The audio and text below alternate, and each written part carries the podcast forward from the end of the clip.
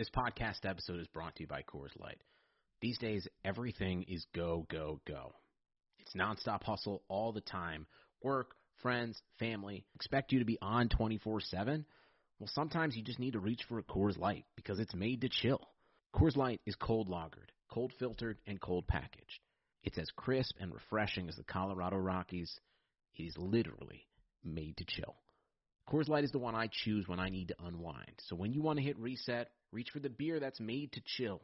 Get Coors Light in the new look delivered straight to your door with Drizzly or Instacart. Celebrate responsibly. Coors Brewing Company, Golden, Colorado.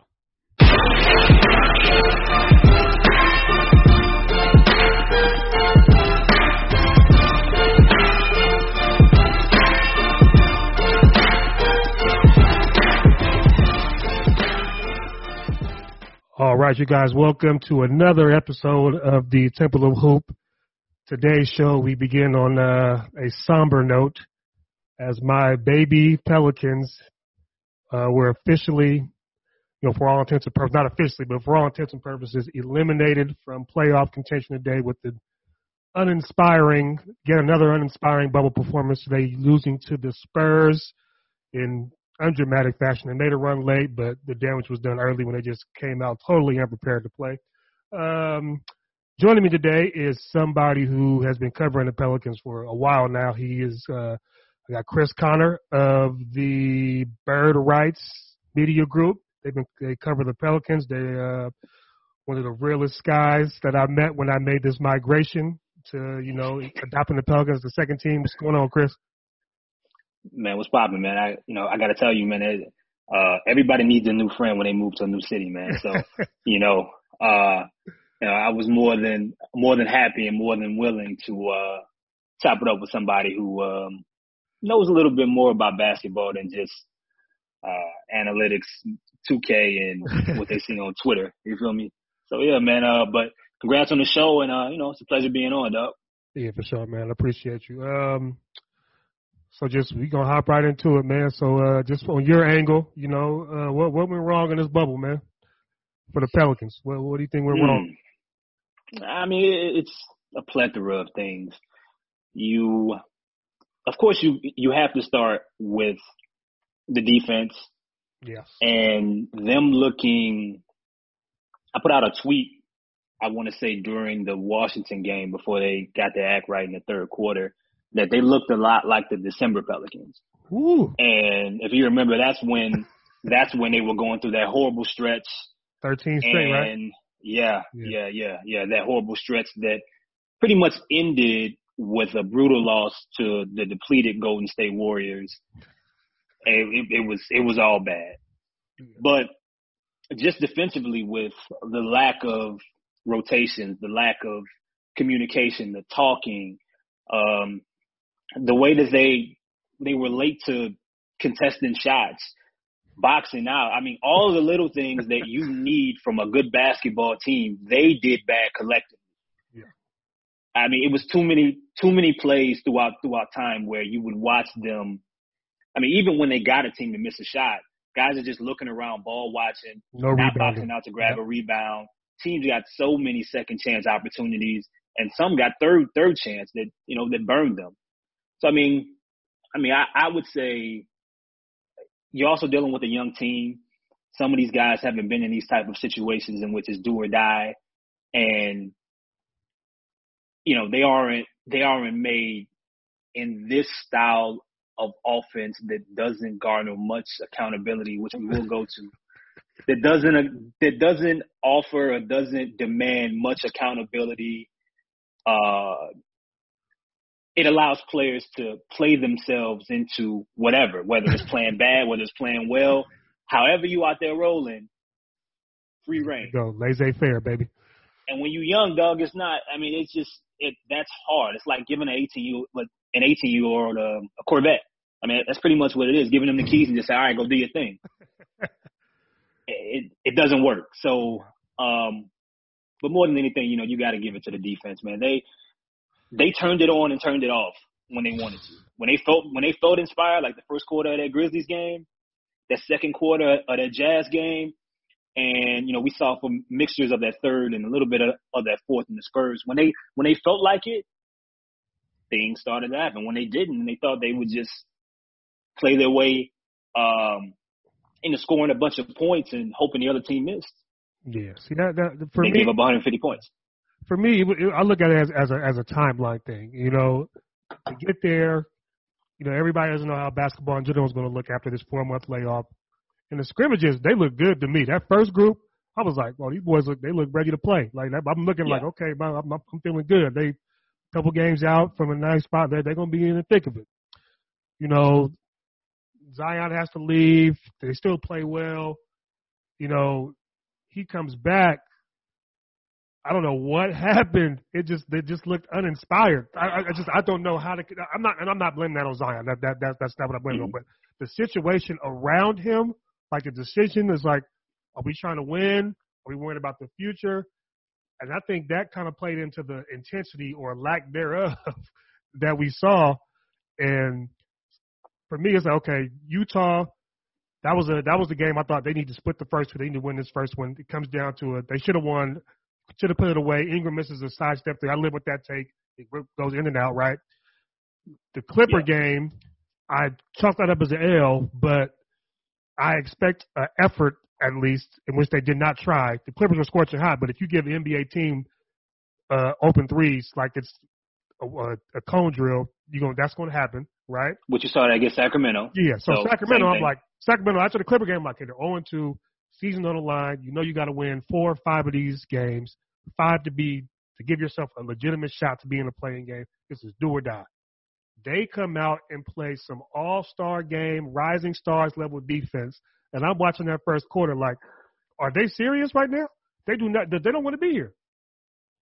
So I'm I'm, I'm confused, man. It just it's, it, it burned me knowing that what what I wanted to see was an effort. Like the results didn't matter to me after a month. Okay, could just try, and we didn't get that from the Pelicans. And I'm like, what was your theory behind that? Where the effort disappeared, where this team made that second half of the season run based on being an energetic team, right? Nobody wanted to play with the Pelicans. You're going to run out the gym. So where did that go in the bubble? So, so one thing that happened was that they before before the suspension, everything started to started to work.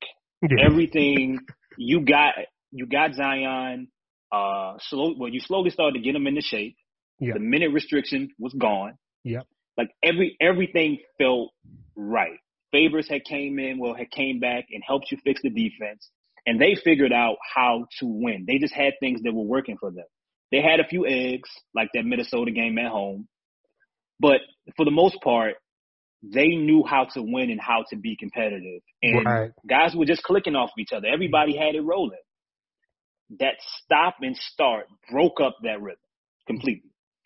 Now you got to get it back and you're arguably most arguably your most important player or one of your most important players has to leave. He's gone for two weeks and then you have to bring him back. And you got to fit him in, but you can't fit him in under the the normal under normal circumstances. You got to play him in. And Zion isn't a player yet that okay, I'm back. Has a bunch like he doesn't have a bunch to his he doesn't have a bunch to his game. Yeah. It's it's it's simple. I mean, it's it's effective, it's efficient for the most part, but it stops the ball movement. It just does. Now we saw we saw them in that um in the third quarter of the Spurs game.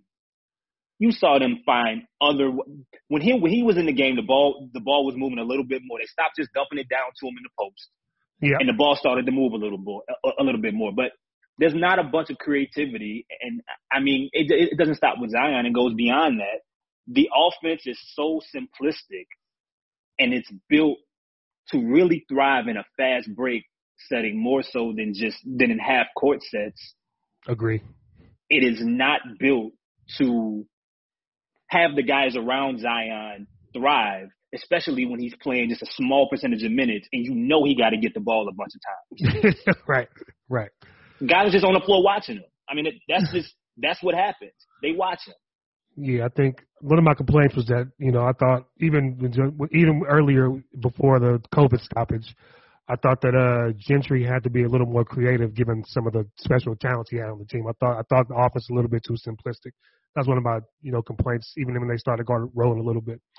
So you know, before the bubble, you heard the GM David Griffin say that he wasn't taking too much away from this, right? So let's go away from the bubble a little bit and look at the season in a whole.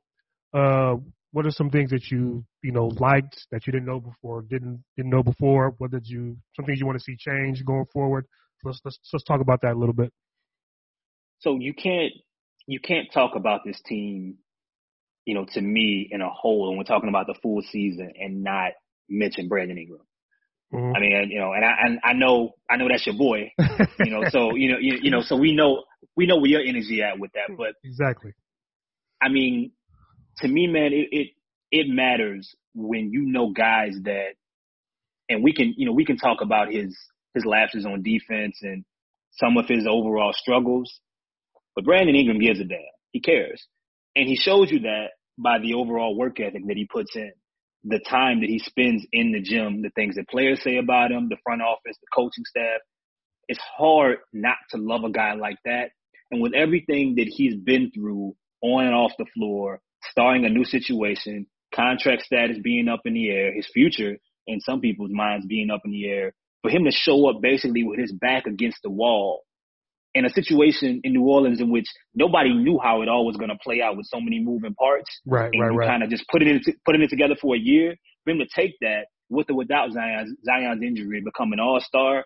I mean, for me, that shows you all you need to know about that person. Forget the basketball player. That shows you about that person. That means that that dude believes in himself. He's resilient.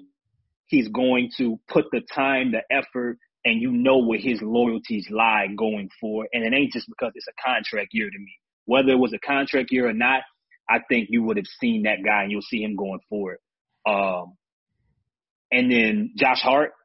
I mean, I know you're a big Josh Hart fan. man, because Josh Hart is me, man, and I'm Josh Hart, bro. Like, you know, dudes that just go out there and just, you know, they may not be the most, they may not be the most athletic. They may not have the biggest, the biggest skill set in their bag. You know, they may not have been highly drafted or highly talked about or touted, but every team needs Josh Hart. Every team. There's not a, he can fit on any roster in the NBA and you will be happy. He makes coaches happy. He makes fans happy. He makes mascots happy. No matter who it is, Josh Hart's your guy, man. And he brought, he brings juice. Um, it's no, it's no secret. When they made that run in the third quarter against San Antonio today, Josh Hart was in the game. And for the most part, anytime they asked Josh Hart, anytime he was brought in the game, he made plays. Just extra, extra hustle, offensive rebounds. Um, but you know, for me, I think that you know it was cool seeing him, seeing him be able to be healthy and just being an, an, overall glue guy, a hustle guy. He's a guy that um, I think they have to find a way to make room for, and they got to pay him going forward. Um, the whole season, I like Lonzo's recovery. I know the bubble was hell for him. Man, you know, I mean, it got Ooh. the man to tweet, bro.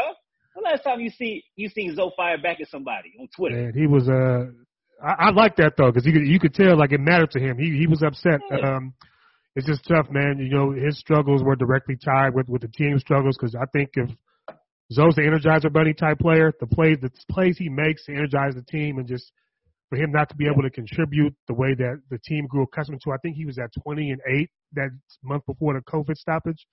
For him shooting, to just, you know, ridiculous. look, yeah, to look as bad as I've seen him since the early, early, early Laker tenure, I know it had to burn. Um, I believe in Lonzo. It's just something, man. When you got four months off and and you were healthy, to come back like that in a in do or die situation and play like that, it, you know, messes with me a little bit. But mm-hmm. at the same time, this was a completely unique unique situation. Some players will respond, one way, some players respond other ways, are more comfortable in these environments. So it's it's tough to gauge.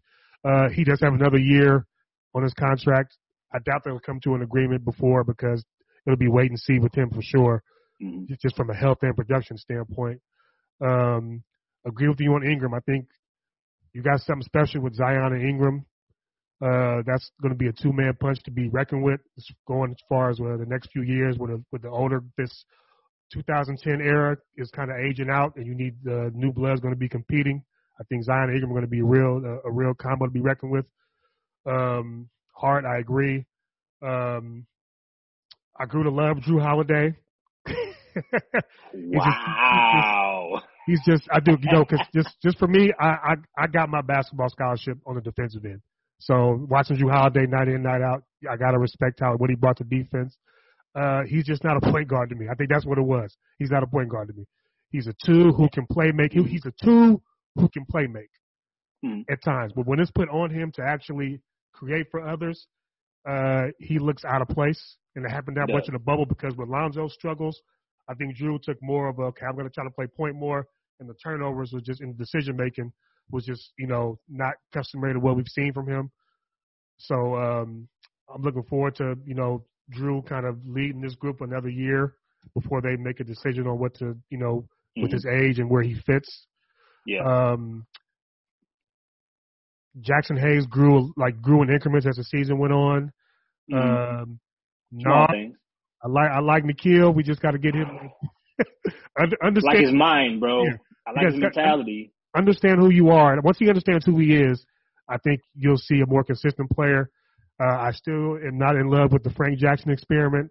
I feel like the Nickeil We, like we can go. But let's talk about Frank Jackson right Yeah. now. Because my thing with Right Frank now. Jackson is I was like, so I'm hearing from people who cover the team, you know, this is about development. If it's about development, why is Frank getting Nickeil's minutes if this is about development? That, it's not following. I'm not following that. Why is Jrue Holiday not with his family if this is about development? Why is Derrick Favors out there with a bad back and a walker on the floor? Like you see, he's not moving. Right. So Well, I mean, which one is it? That's right. that's bullshit. I yeah, mean, it was, it was, I'm, I'm confused, man. I, I was confused with the message of the team. bullshit. All right, so let's talk about Frank. My issue with Frank is that you are six foot three, okay, on a good day. You try hard, okay? Perfect. We all know people that try hard, okay? But you can't play point guard because you can't run an offense and you can't handle the basketball. And you also cannot create for, your, for yourself, but you are also not a great three point shooter. so you're just out there.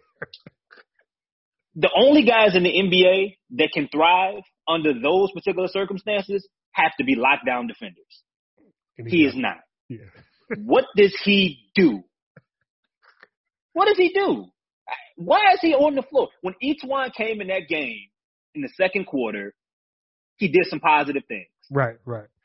He's your vet. He can penetrate. He can finish. He can't pass. Getting that. He can't pass. Can't throw lobs. Can't do any of that. He can knock down shots. He gave a help. He cared about. He cared about getting through screens. E'Twaun fit. I tell. Okay, you coach basketball. Okay. what would you like as a coach about Frank Jackson? I just, I mean, he works hard. I mean, you, you hear players like that, you know, he works hard, and, and this is not, you know, and when I when people take this the wrong way, I'm speaking to him in the in the NBA in the NBA, you know, with the NBA as the as a baseline here. Everybody understands that he's better than 99% of the basketball players on earth. We know that. 100. In the NBA environment, he does not bring much to a roster that is trying to win at the moment, right? Like Nickeil, he's six six, can beat somebody off the dribble, can make a splash play to energize, to energize a team. E'Twaun can score, he can shoot, right? He's floor spaced, he's heady, he's a vet.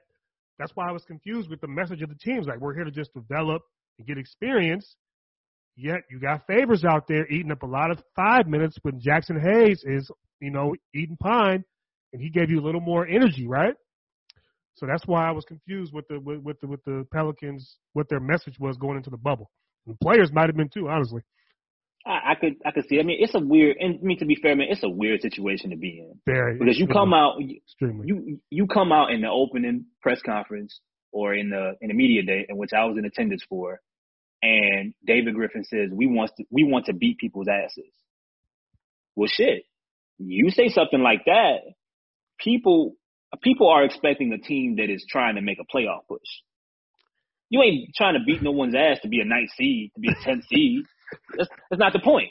Right, right, right? So it's an uneven message. Okay.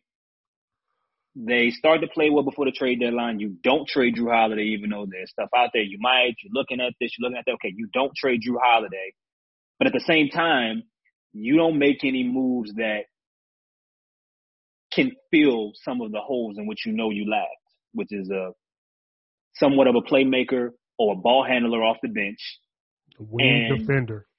and Kenrich and Kenrich Williams with feet and a jump shot. if he could move and he could shoot, Kenrich would be great. Yeah, Another effort guy. yeah. I thought Cam, Cam, I thought Cameron should be a bigger part of this team just because he can he can defend a little bit, but he just when a guy just cannot shoot, it's just tough to put him out there on the NBA floor, especially Yeah. with with Zoe and Jrue who can shoot, but there aren't like okay, this is a knockdown shooter, right? So I feel you on that. All right, so we went through the roster. So we've gone through the roster, said who we like, who we didn't like. On to the next and probably most controversial topic with this team. Where are you with the coaching staff at this point in time? I mean, look, I wrote an article in December telling y'all what need to happen. People, man, people so fake, and I ain't gonna throw them out here, man. But I, I know a lot of people that during that time when I wrote that article, and there was somebody else that that wrote the same article I did a couple days later and got puffed for it. But we ain't gonna go there. Um, but outside of that, uh, cause I'm petty. Uh, but outside of that, um, man, it's like I, I I wrote that article in December saying what needed to happen, and those that were on the opposing side told me that you can't blame Gentry because he can't make these players play hard. He's emphasizing certain things throughout throughout practices, and which he does. And if you when, when you hear him mic'd up, he's saying a lot of the things that you want him to say. You know, come on guys, come on guys, pace guys, we gotta we gotta defend guys. You know, um, box out. I mean, you know, he he says a lot of these things, and I mean, in my and my process is what has changed. I see a lot of people that are on the other side of it now. What has changed? The way that they were playing in December, like I like I said in the beginning of the show, it isn't that different from it isn't that different from how they were playing throughout this bubble. It's very similar. so how can you blame Gentry now, but you didn't blame him in December? I, you know, I, I mean, injuries, of course, it's still playing somewhat of a role because Zion, cause Zion's not in shape, even though he's he he may not be hurt. He's working his way back from a layoff. Same same concept. Um, you know, so my thoughts on Gentry, who's been in New Orleans for a while now, is that he is a good starter. He's a good assistant coach, but he's not a coach that is going to win you meaningful games, playoff series, because playoff series, victories in this type of environment about the little things. It's a reason that Pop has the Spurs playing as well as they're playing right now without LaMarcus Aldridge. right, I don't know who the hell they're bringing in off that bench. right. I man, I Lonnie had to pull Walker, so bro. Lonnie bas- Walker. He got the dre- he got the I had to pull up so many basketball references joints, man. I'm like, who who the hell is this dude? Like who like so many cats, but it's because of the little things. One thing I like about Pop is so dope, man. And I laughed every time it happened because it's what a good coach does. Some coaches have theories on timeouts. Phil's, Phil Jackson, co- uh, Phil Jackson's theory was when a team gets when a team gets going and they're on a run, I'm gonna let the players play through it. We ain't calling no early timeouts. Okay, well, first of all, as a Laker fan, that works because you got Kobe Bryant and Shaq on the floor. But go ahead, Fair. fair, and it had and, and it worked when he had Mike and Pippen. But Right. that was his theory, yeah, right? When the Pelicans were down twenty, anytime they scored consecutive baskets, Pop called a timeout, nope, we're not doing this. and they will go right back. They will come right back on the floor and go up seventeen or fifteen, and it, it, it was it was great because that's what great coaches. It's the small things. It ain't about. It's not always about the big the bigger things. It's the smaller details. So I think that feeds into your theory about. Um, I think Alvin needs a ready-made team to manage. I don't know if he's a builder because some of the things like his, Mhm. 'cause his philosophy is is is fit for veterans. Like this free-flowing offense. Like if you have best to understand who needs the ball and where they need to take shots, his offense works. When you have rookies maybe playing for contracts or trying to develop themselves as players, they don't know when to do what. So I understand. I definitely understand where you are with with with Alvin as far as maybe this not being the right situation for him. Um, I, I me, mean, look at Houston. Go ahead. Yeah. No, no. I mean, look at look at Houston. While Mike D'Antoni has made has made some adjustments along the line, and they don't they don't run the pace that he ran in Phoenix. Um, that system works because he has veterans on the team that not only have individual identities, they know who they are right. on and off the floor, but the second thing is they know their role on the basketball.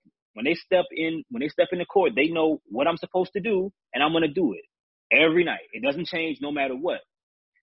Pelicans are battling both.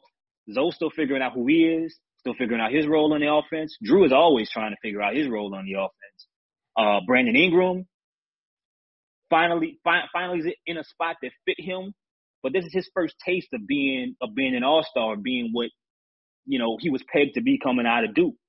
Um, Derrick Favors was coming into a transition un, un, unsecure in his role. The only people that you have there that really knew who they were, what they were being paid to do, and they showed it pretty much to you. Josh Hart, JJ Redick, Jrue. what else? Yeah. Outside of, I mean, Jaxson Hayes now go out there and give me, you know, and give me energy. Right, right, right. Yeah, that's that's pretty accurate. So, assuming they do decide to make a change at the coaching spot, um, who are a couple of names, you know, that may be popular or unpopular that you would like to see get a shot at the at the gig? Well, we first gotta gotta ask ourselves: Do we think this is a because this team should be in championship contention over the next decade. There's no, it's, it's no reason that they shouldn't build a team or have a roster, a culture that's providing championship opportunities. So that is the ultimate goal, which, which I believe that it is. You have to figure out if this is a two coach step or if it's a three coach step. so if it's a, if it's a two coach step, there's a lot of ways you can go. Um, but Ty Lue, for example, I think he might be a guy who's going to, who's great when it comes to observation. Um, he has a playoff championship pedigree. The players are going to respect him. Being a former player in the league, the minute he walks in the doors, whatever he's conveying to the team, he'll more than likely get that get that respect. And I think he'll bring a level a level of structure and organization a little bit of maybe more of micromanaging than this team, this this type of team needs, a young team needs before they're ready. Like like you said, if Brandon Ingram was 25, Zion was you know was 20, you know was 24, they were a little bit older, this shit would work. Yeah. I think it would work a little bit better. Right, right, right, because right. at that point, at that point, they may not need shackles. They may not need to be watched over a little bit and constantly corrected and have a level of, you know, all right, I'm I'm going to put, they may not need the same level of organization and structure, but this team needs it. Um, Kenny Atkinson's a favorable, a favorable pick, mainly because what he did with Brooklyn, the ties to, to Trajan Langdon, who was their assistant GM, uh, over there in, in Brooklyn.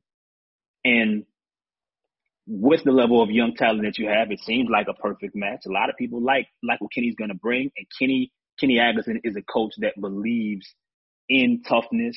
He believes in making the like. I mean, for example, making the right basketball decision, no matter who cares what about it. I don't know how that's how, how that's going to fit because, um, you know, we saw that his decision to start Jarrett Allen over DeAndre Jordan, which made sense, wasn't popular within the locker room. It was a smart thing to do. Right. You know, so if the politics don't get involved there, I think he's a fit. Um, I mean, I, I like I like Jerry Stackhouse as a possible name to throw out there. Um, yeah, Stack is Stack is weird, man. Because didn't he win G League Coach of the Year and then just couldn't get a shot, right? Because because my thing isn't that didn't Nurse do that? Nurse won, uh, right? And I love Nurse. Go ahead. But I'm just saying, but Nurse Nurse did win the the uh, G League Coach of the Year, worked his way up. Nurse is a grinder, and he's one of the best coaches in basketball now. I'm just wondering why Stackhouse hasn't gotten the same the same shot that uh that Nurse did. He's in he's at uh Vanderbilt now, correct? He's at he's at Vanderbilt. Meanwhile, um and listen, I'm all for black, you know, for black brothers getting opportunities at coaching, but how many times do we need to see my man uh Jacque Vaughn on a uh, being a head coach. I don't want to see Mike Brown head, head coaching another basketball team. I don't want to see Jacque Vaughn. We got to give. I, I I need to see guys like Jerry Stackhouse getting a chance. I think he earned it. He won. He won G League. He was the coach of the year in the G League, and he led them to a championship. Fred VanVleet was on that team, and to this day, as he's breaking out, gives Jerry Stackhouse a lot of credit for him being where he's at. Right. I mean, the ties he has to Brandon Ingram being from the same city, um, I I I like them to look there as well. Okay, that's that's interesting. So my my top was you know Tyronn Lue, obviously because he's just you know he's got a relationship with Griff, right? He's had success. Um, he does not get enough credit for the adjustments he made in the 2016 NBA Finals. Uh, just defensively, what he did after those struggles the first few games, he does not Mhm. get enough as a tactician against an all-time great team. You know, overcoming Mhm.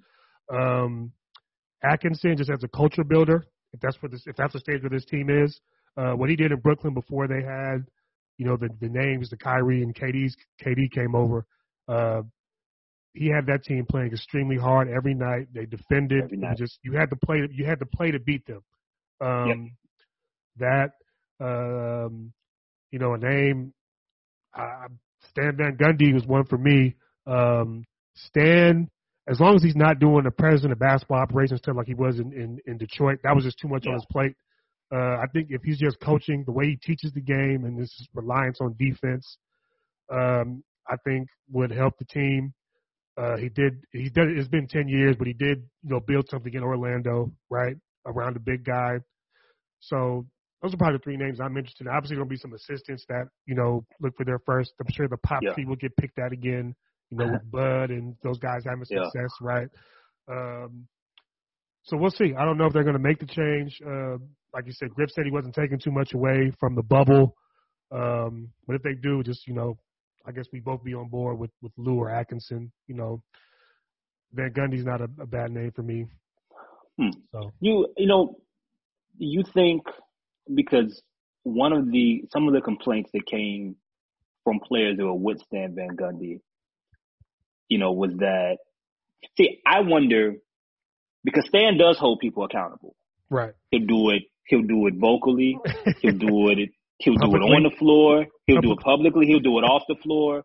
You know, I wonder if because you're you're battling extremes here.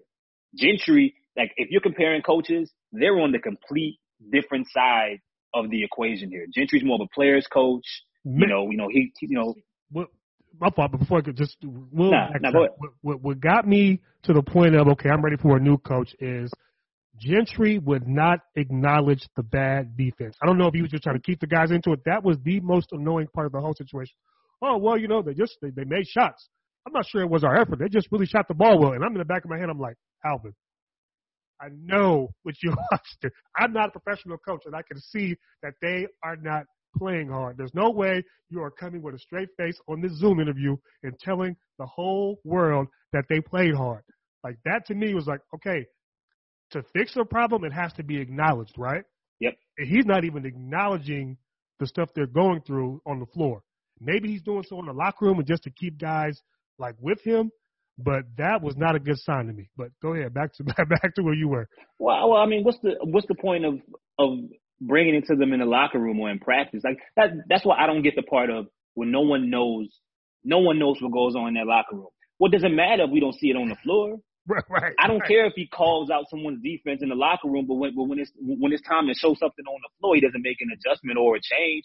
Like my like issues with Gentry go beyond just uh his temperament and the type of individual he is. I mean, I like how he protects his players, but at the same time, like you know, there there are things like for example, we play with lineups all the time with Zion, right? And we know that, for example, Zoe and Zion normally are going to be on the floor together. Why don't we do that with Brandon Ingram? why why is he on the floor most of the time with the same people? Why have we just been seeing a bunch of pick and roll action between him and Zion? Why don't we run that a lot more? You just got done. You just got done with AD and Jrue. That's that. That was half your offense. Yeah, like, You know, thing- yeah, that leads me to a bigger issue with Brandon. I, I feel like uh, post January. I'm not going to say afterthought because that'd be like harsh, but he, he definitely got bumped a little bit to, to the back burner from a schematic standpoint.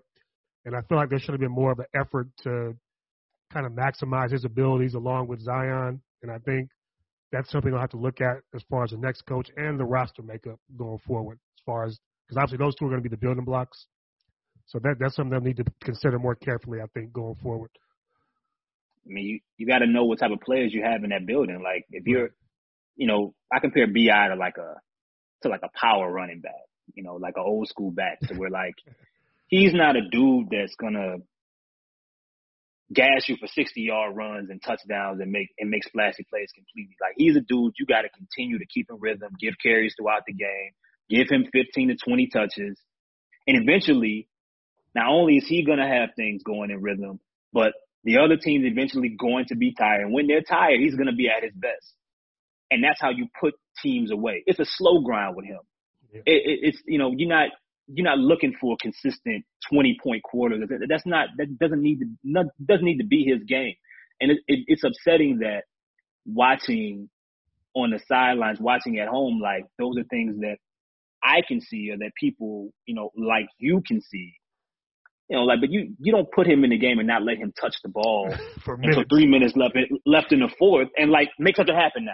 Yeah. It don't work that way with him. He ain't that type of dude. Yeah, what yeah. they did against Memphis was the right way to handle him. You put him in the game. You know his best score. Give ooh, give him the ball.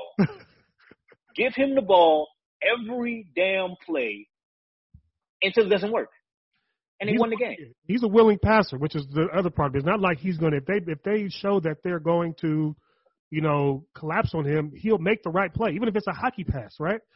Uh, to me, with Zo's struggles, I was like, I, I tweeted, he's the best point guard on the team right now. With as far as everything's going, he's the best point guard. With the way Zo's struggling and Jrue with the turnovers, you better off having him initiate the offense at this point in time, just because just just get a good look for somebody.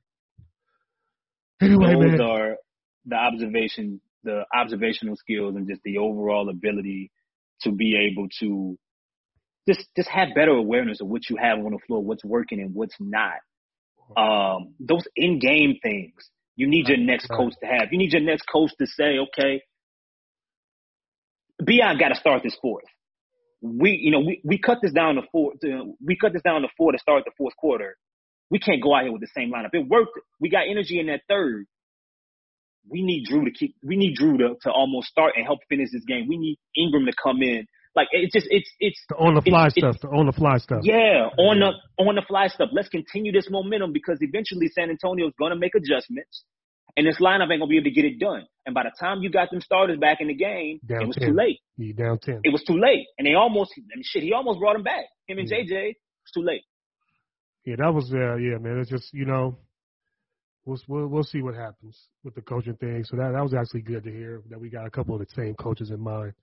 So lastly, obviously, um, it's just roster makeup going forward. Uh, what I saw from the Pelicans, just for me, they have a lot of pieces.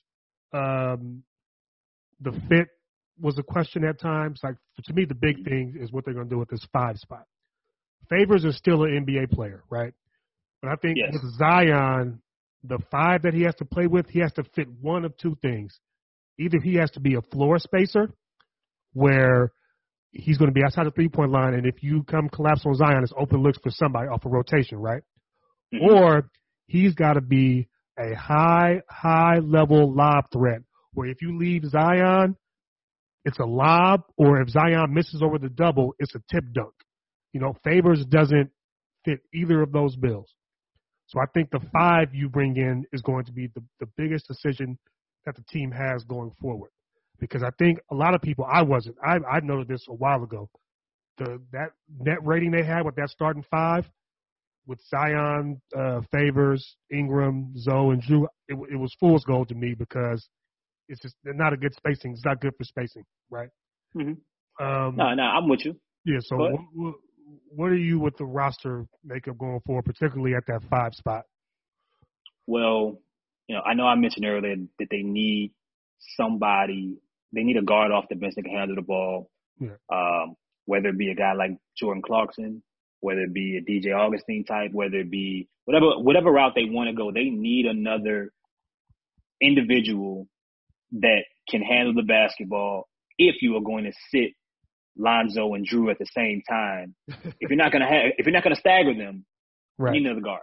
Frank Jackson should not be. We're not going back there. I, I said we wouldn't do that. All right. Um, but in regards to you know to what you said, um, if you could combine Derrick Favors and Nicolo Melli, it'd be great, right? But Right. the odds of you being able to do that somehow, or the good Nicolo Melli, um, the odds of you being able to do that, I mean, that's somewhat of a unicorn. Um, I don't know how easy it would be to get a guy like Myles Turner from Indiana, you know, but he'd ultimately be a really good fit.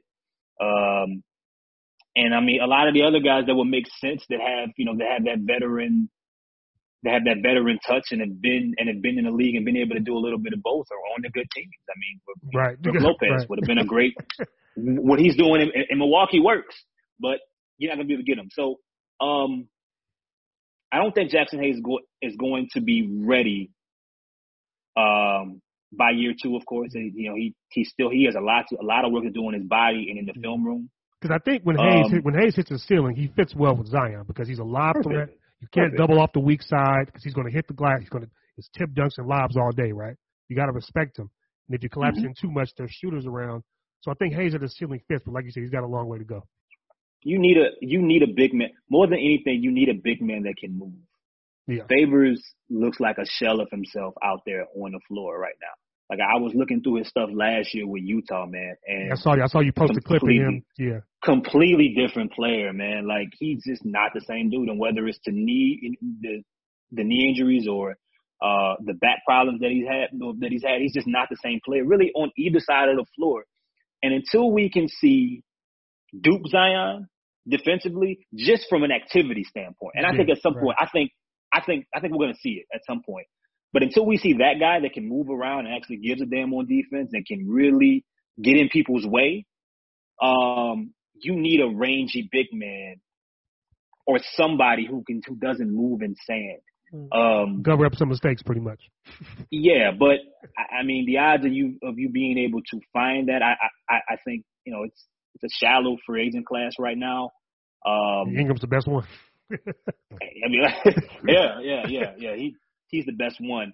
Um, if you're going long term, long term with Zion, I think you're probably best served to find a stretch five that can fit what you want to do offensively, and focus slash hope these the other guys around that center, if he's not the best rim protector, is able to improve defensively. So Ingram, Zion, so all those guys are able to improve because more. I mean, the penetration, man, the overall, the miscommunications, the way that they get lost when the ball is moving.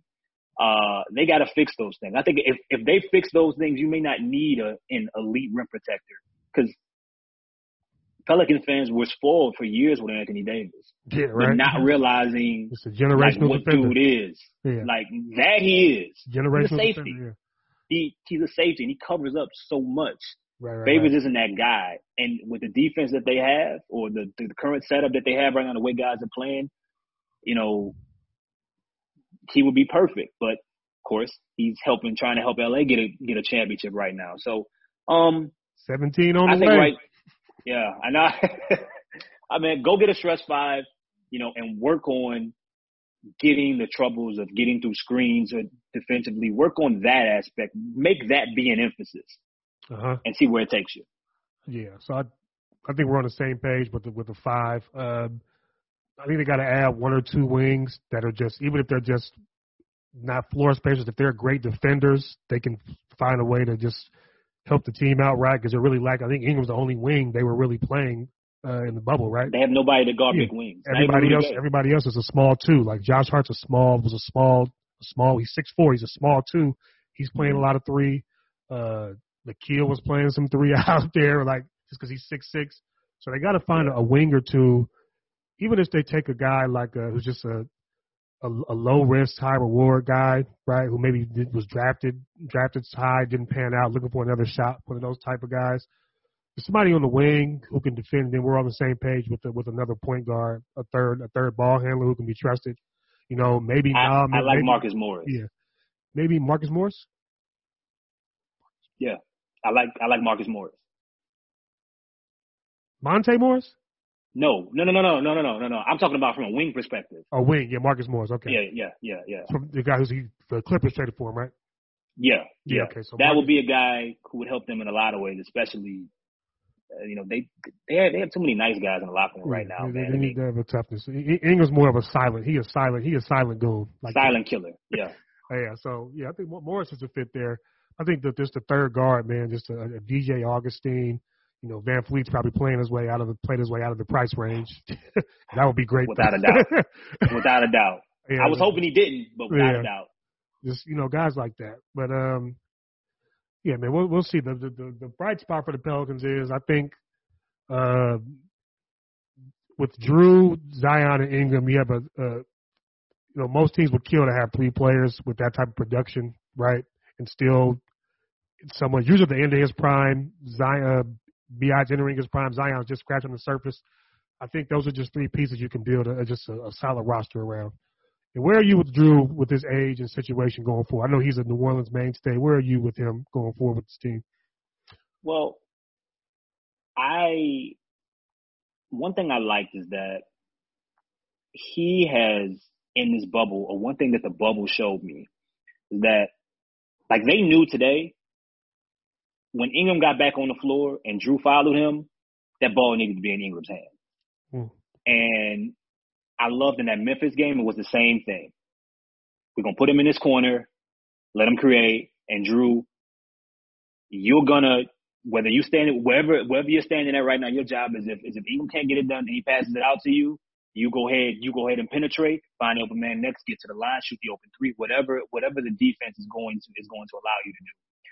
If that's the type of Jrue Holiday that we see to where he's more of a third option and you know, they continue to improve this roster to where it's more guys that that can defend to where he's not being forced to guard Six eight guys. the exactly. I mean, guys that are simply stronger than him, and Jrue is strong, but dudes, DeRozan. that, dudes DeRozan- that hoop, Yeah, DeRozan's just like shooting over a chair. It's like shooting over a chair. DeRozan eats them eats them up every time. You Yeah. can't like cool. You can you can take advantage of Kevin Love trying to post you up because while K Love is strong, it's just different, man. Yo, DeMar from Compton, man, It's just- it's different, bro. Like right, right, right. like Jrue, I respect you, but I'm stronger than you, man. and this is where I work out at in this mid range area. I'm gonna shoot over you every time. There's really nothing you can do about it. You know, so um, I think that um, I don't want to pay him a lot of money going for that. that that's my. I don't want to give him. I don't want to give him a loan extension that pays him thirty million, right? thirty million dollars a year. I just can't. I can't do it. I can't. Um, because he should be the third peg in this wheel going forward.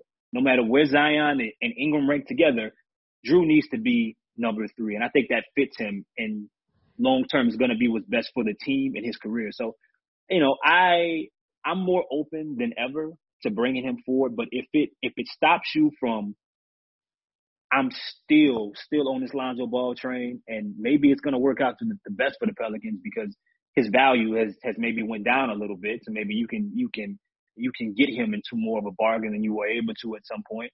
Um, but if it stops you from retaining Zoe long term, if it stops you from being able to bring back Josh Hart and fill the holes because you're paying Zoe, I mean, well, uh, Jrue, and you still got to pay Zion down the line, and you're about to give Bi to max, I'm off the train. Yeah, I see what you're saying. So it's, that's a dollars and cents issue. Yeah, yeah, yeah. I'm, I'm off the train because your two guys going forward are Brandon Ingram and Zion, and with the right coach and the right structure, um, they're gonna be all right.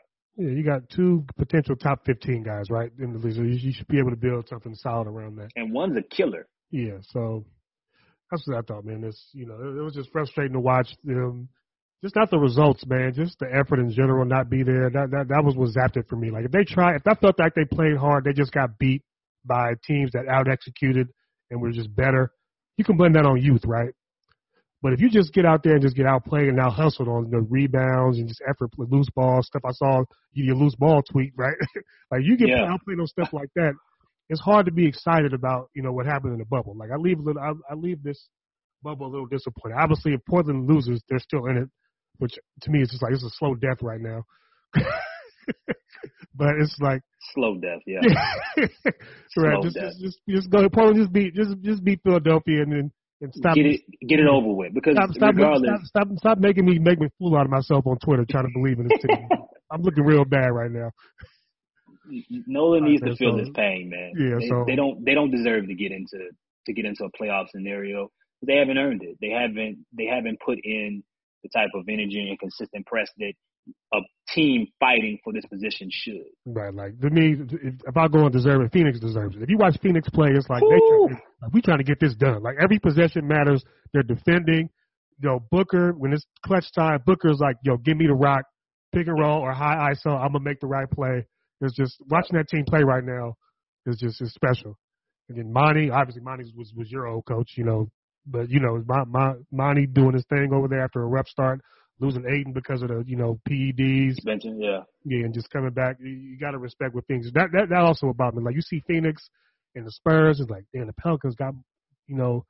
They got beat. They got definitely have more more talent than than Spurs and then similar talent to to Phoenix. They so got beat what, out by the Suns, bro. They got beat out by Jevon Carter and and and while I love Mikal Bridges, uh, who Great has to be perfect for this team. Yeah, but um, yeah, man, they they're gonna lose to Devin Booker. I, I can't wrap my head around it, bro. I, they had they, they had two they had two games on Phoenix when it started, bro. They yep, had two games. Yep. man, you know, but it got to start from up top, man. Like right. you know, you can't you, your coach you you can't give up 150 points and your coach come out and say they just made shots. okay, the first quarter when they came out and scored 50, they were making some wild. They, man, you know, Steph Curry misses an open three every now and then. They didn't miss, but but they were still. They could have done more to yeah. impact the shots that the, Sacramento. The, the looks were too comfortable, right? The looks were too comfortable. That's, yeah, that's the looks were too comfortable. But when it continues to the third and fourth quarter after they made that run in the second, you gonna come out and say that they just made shots right. again after they just got housed by by uh by the Clippers? And my thing was that it filters down to Zion because Zion said the same thing in his interview. He's like, you know, defense wasn't bad; they just made shots. I'm just like, bro. That's exactly what Gentry told him to say. he's, like, he's getting brainwashed. yeah, so you I was like, I mean? yeah, but anyway, we off that. Moving on from the, you know, we just finished our eulogy on the Pelicans. So, uh, who you got winning the chip? Just all you know, fanship aside, who you got winning the chip? I'm I'm I'm still trying to ride with Milwaukee, man. Milwaukee, Milwaukee. I'm, okay. I'm still trying to ride Milwaukee because to me they have the best roster construction of any team. Like they figured they cracked the code on how to perfectly build around Giannis. They got the perfect number two dude that don't say nothing, that knows his role and is happy, and Khris Middleton. I ain't never heard Khris Middleton talk. Right. Never. I ain't never heard him say a word, bro. I don't know what his voice sound like, man. But right. he go out there and give you a silent 25, and that's it. Right, right. Um, he ain't trying to take up Giannis's shine. He he let Giannis do his thing. Um, they're talented. Eric Bledsoe. Eric Bledsoe's like a forgotten man. People forget that that, that Bledsoe's on their team. Right, right. They got bigs that can shoot. They have people off. They got guys off the bench that come out and play hard. They got veterans off the bench. You know, your George Hills, your Kyle Korvers. Uh, you got my man's Donte, who's a great three and three and D dude. Who, if you want him to close a game or two, uh, or being being with a closing lineup, he could go out there and do it. So I I think their depth overall, um, depending on who they run into, you know, because Toronto scares me for them, but they need they're gonna miss Kawhi. It That's what I say. I say it, it, I don't give a damn. I say you're gonna miss Kawhi when it's time to get some dirty buckets, and you uh, they, yeah, that's that's where they're gonna miss Kawhi. Uh, that sounds good, but the sounds good. The Lakers are gonna win, but that, you know that sounds good. Though. you're not you're not worried. You're not worried about about how they've been playing the, the past few games. Here's the thing: they're taking the light switch approach, which worries me. Like you hear Vogel talk, he says, "I got my playoff rotation. I just want to look at other guys." My only thing was you get three scrimmages in eight games. Eleven games is not a lot to get rolling after a four month right. layoff. So mm-hmm. It might cost them a game or two in that first series, depending on who you get. Um, my thing is, you play the Blazers, your offense will get better because you'll get a whole bunch of open shots, so they don't guard nobody. Yeah, I mean, they they're not guarding nobody. Yeah, so They're not, they're play the Blazers, you know, you might win, lose a game or two, but your offense gonna get better because guys gonna be wide Mhm. open all day. Um, Phoenix is too young. Spurs don't have enough talent despite the coaching. Uh, Mhm. Grizzlies, they are who we thought they were. You know, they took advantage Yep. of teams being injured pretty Mhm. much. And that's no disrespect because I love Ja, but if you look at the talent on that team, they're not ready to be in that seed Mhm. right now. They just their No. talent, their talent compared to the other teams competing, you know, they just were healthier in my opinion. I mean, they did have some good wins, but if the Mhm. if the Pelicans or Pelicans don't lose Zion out the gate, or the Blazers don't lose Nurk or Zach Collins the whole season to have Melo playing center sometimes, right? They're, they're, they're in that spot. Tough, tough. So, again, You, y'all, um, this is um Chris Connor. Follow him at Chris Connor on Twitter. He works follow the. Bird Writes, Preston Ellis, all those guys. Shout out.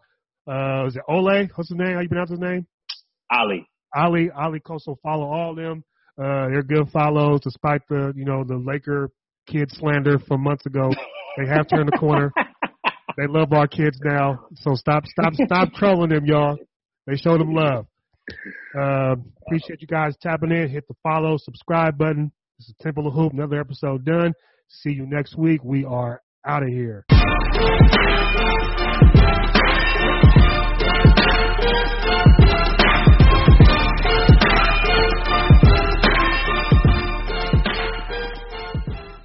Sugar Ray Leonard, Roberto Duran, Marvelous Marvin Hagler, and Thomas Hearns. Legends, whose four way rivalry defined one of the greatest eras in boxing history. Relive their decade of dominance in the new Showtime sports documentary, The Kings, a four part series premiering Sunday, June 6th, only on Showtime.